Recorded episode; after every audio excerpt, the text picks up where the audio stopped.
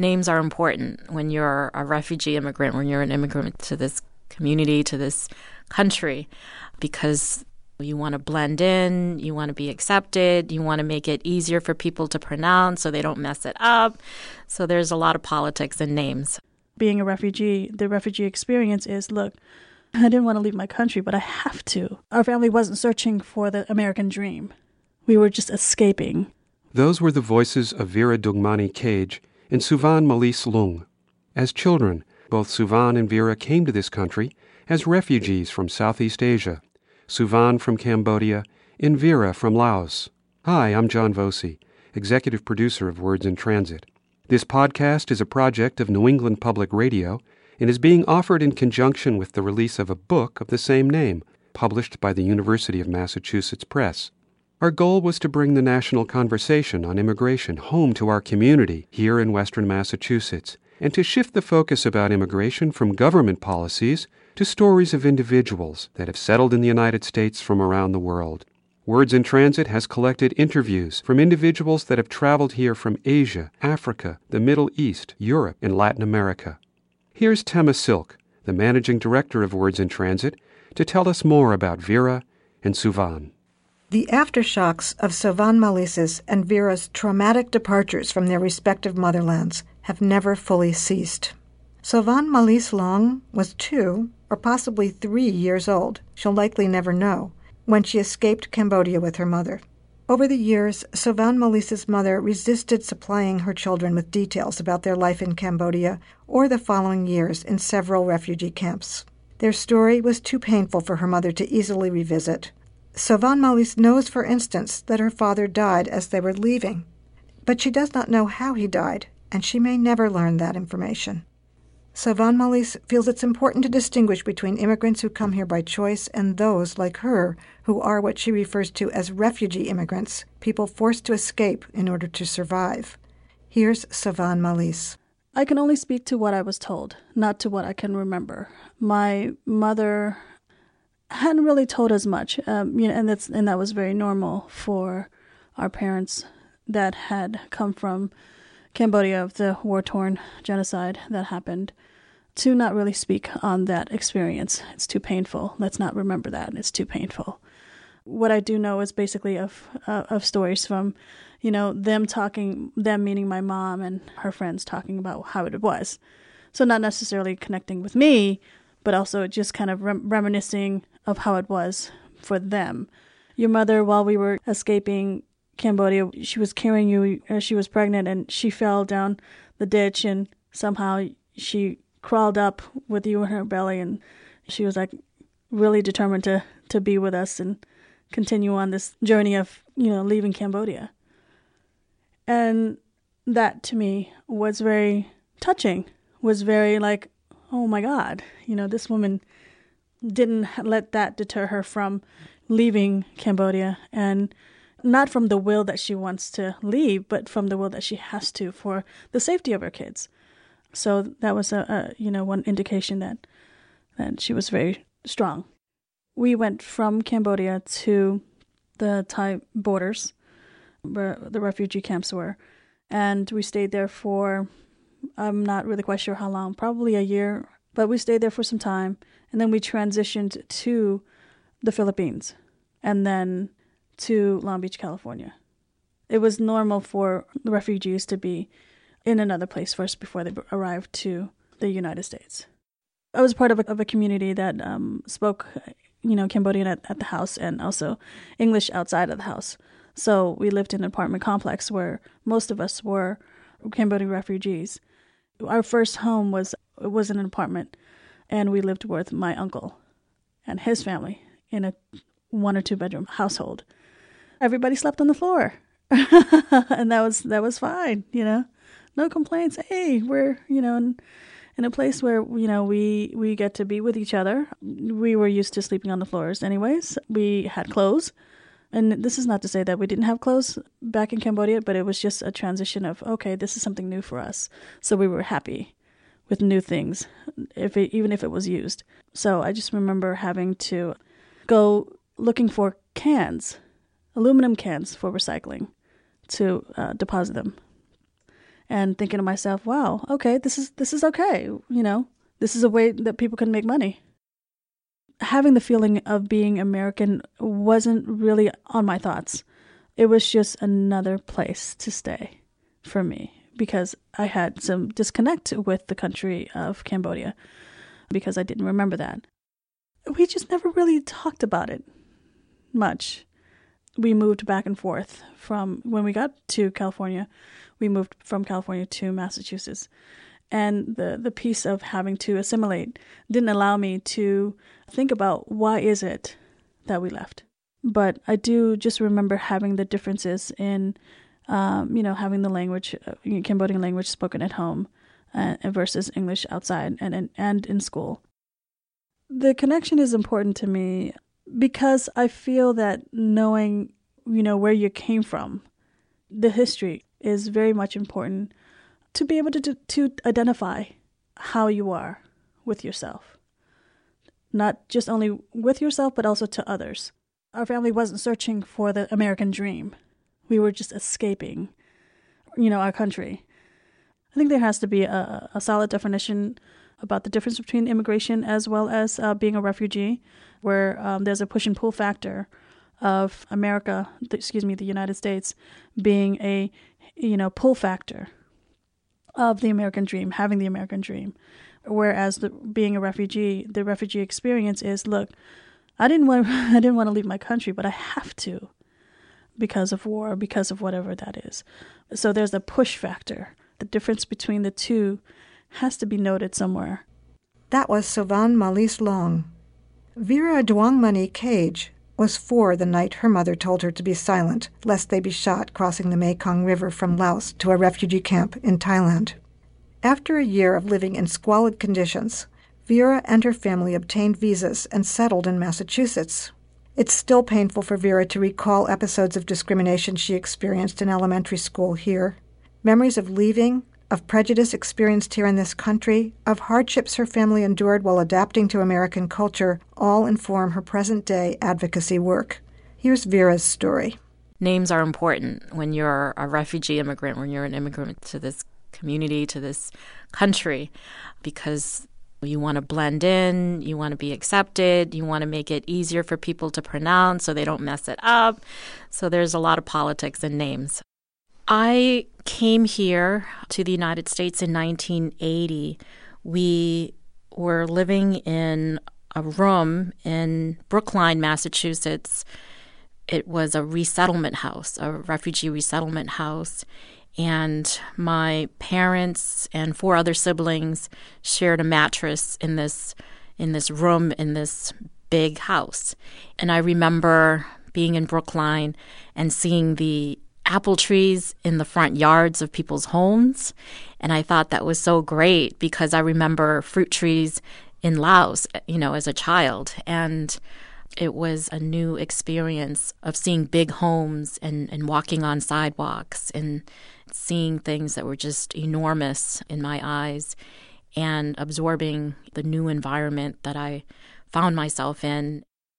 In Laos, I remember my dad coming home and I would greet him by opening our gate, our metal gate, and he would come in with his scooter and he would pick me up and and we would ride into the front yard. I would be with him on his scooter um, doing that, and he would greet me with a brown paper bag full of whatever fruit he found or bought along the way. Um, and so I look forward to my dad coming home each afternoon I remember that we had lots of chicken. We had a chicken coop, and each morning I would go and go check on to see if we had any eggs, and I would bring some back to my mom. And I remember in the morning having fried eggs to eat, and with the sticky rice and the fish sauce. And I remember the plane ride to the United States, and I remember the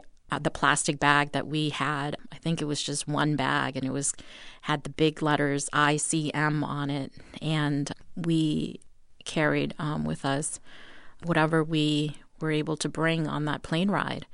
And I just remember things being all of a sudden. Like all of a sudden, we had to pack up and, and prepare to to board this plane. Right. I remember being in the Thai refugee camps. I remember my cousins, my dad gathering all of us and saying that we finally got accepted.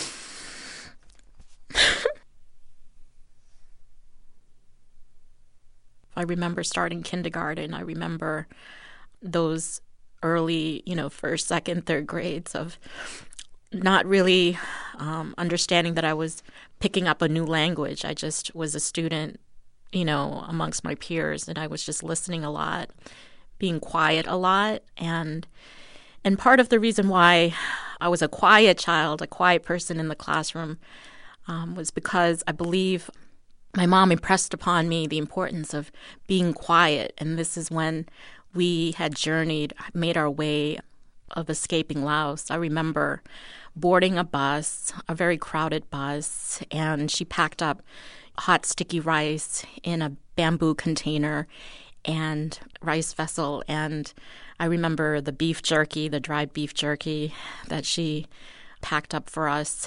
And it was my mother, it was my little brother who was about 2 years younger than than me at the time and it was me and we finally ended up in a remote place, a place I I was not familiar with at all. We were at this person's house that lived by like a creek or a river, and they made us shampoo using different herbs and, and, and natural products and and fruit and whatnot and citrus and and we use it to to wash our hair in this creek where we had to walk down and it, it just was beautiful to me and um, it was a really nice moment of of bathing in that water. I remember the water being very clear. I remember the rocks. I remember it being sunny and warm. And then later on that night, my mom told me to be quiet because they were soldiers the banks of the river and that they were they had guns and they were ready to shoot if they heard or saw us. And so I stayed quiet. I didn't cry. And we managed our way across the river. And I remember being dragged and being told that I was dragged through lots of thorny brushes, you know, um, before ending up in at a safe house. My legs, my mom told me, were all scratched up and bloodied because she had to drag me and probably carried my little brother. I believe the next morning, I remember my mom holding my hand, and we walked by this lot, and it had, you know, soldiers, you know, camping and, and cooking. And my mom nonchalantly said hello, and as we walked past by them, and she was my she was the first actress you know i knew she was acting i knew she was playing it cool even as a young person i, I sensed that so my dad had a couple of luggages, I think two luggages. When we were at the camps, it, it contained um, photos, family photos, and probably other things. And I remember there was a big fire, and he had put it put the suitcases in a in like a a barrel that we use to store water, and the fire just consumed it. So we lost a lot of pictures.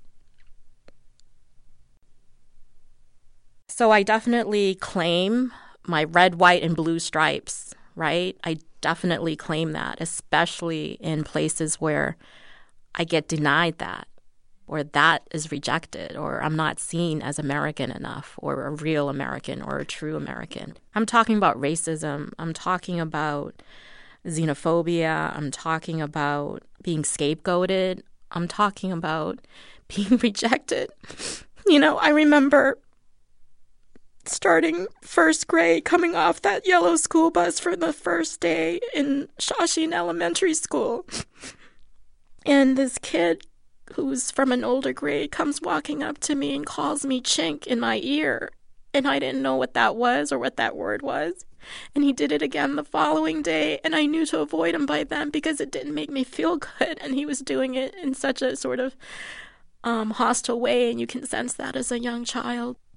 And that was a white boy, you know. And then when I started the end, the half, the rest of the, my fourth grade in Dorchester at the William E. Russell. You know, a black kid did that to me, you know? and it was like, you know, stunning, you know, it gives you pause, right? And that was the environment that I grew up in, you know, and sometimes it was about just being safe. Sometimes it was avoiding injury and harm, verbal or physical. And so when you see your neighbor El Salvadorian families and their little kids and having to go through the public schools and and having to to also try to adapt and to blend in and to survive and to succeed and and to struggle. It reminds you of your own experience and the hardships your parents faced you know when they don't know the language very well, when they don't know how to navigate the system very well, when they don't know how to negotiate very well, when they're constantly sort of taken advantage of. And so to see the economic struggle, to see the struggle in school, it inspires me to sort of use what I know and my own experience for education, for awareness.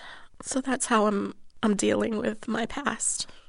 That was Vira Douangmany Cage in her story as a refugee from Laos, in Sovann-Malis Loeung and her story of leaving Cambodia. To see photographs of Vira in Sovann and to hear all of the Words in Transit interviews, visit our website at nepr.net, where you can also learn about upcoming Words in Transit events. To see additional photographs and to read transcripts of all of our interviews, see the Words in Transit book available from the University of Massachusetts Press. Proceeds from the sale of the book benefit the Words in Transit Immigrant Scholarship Fund at Holyoke Community College. You can also find information about all of NEPR's podcasts at nepr.net or on iTunes. Next time on Words in Transit, survival.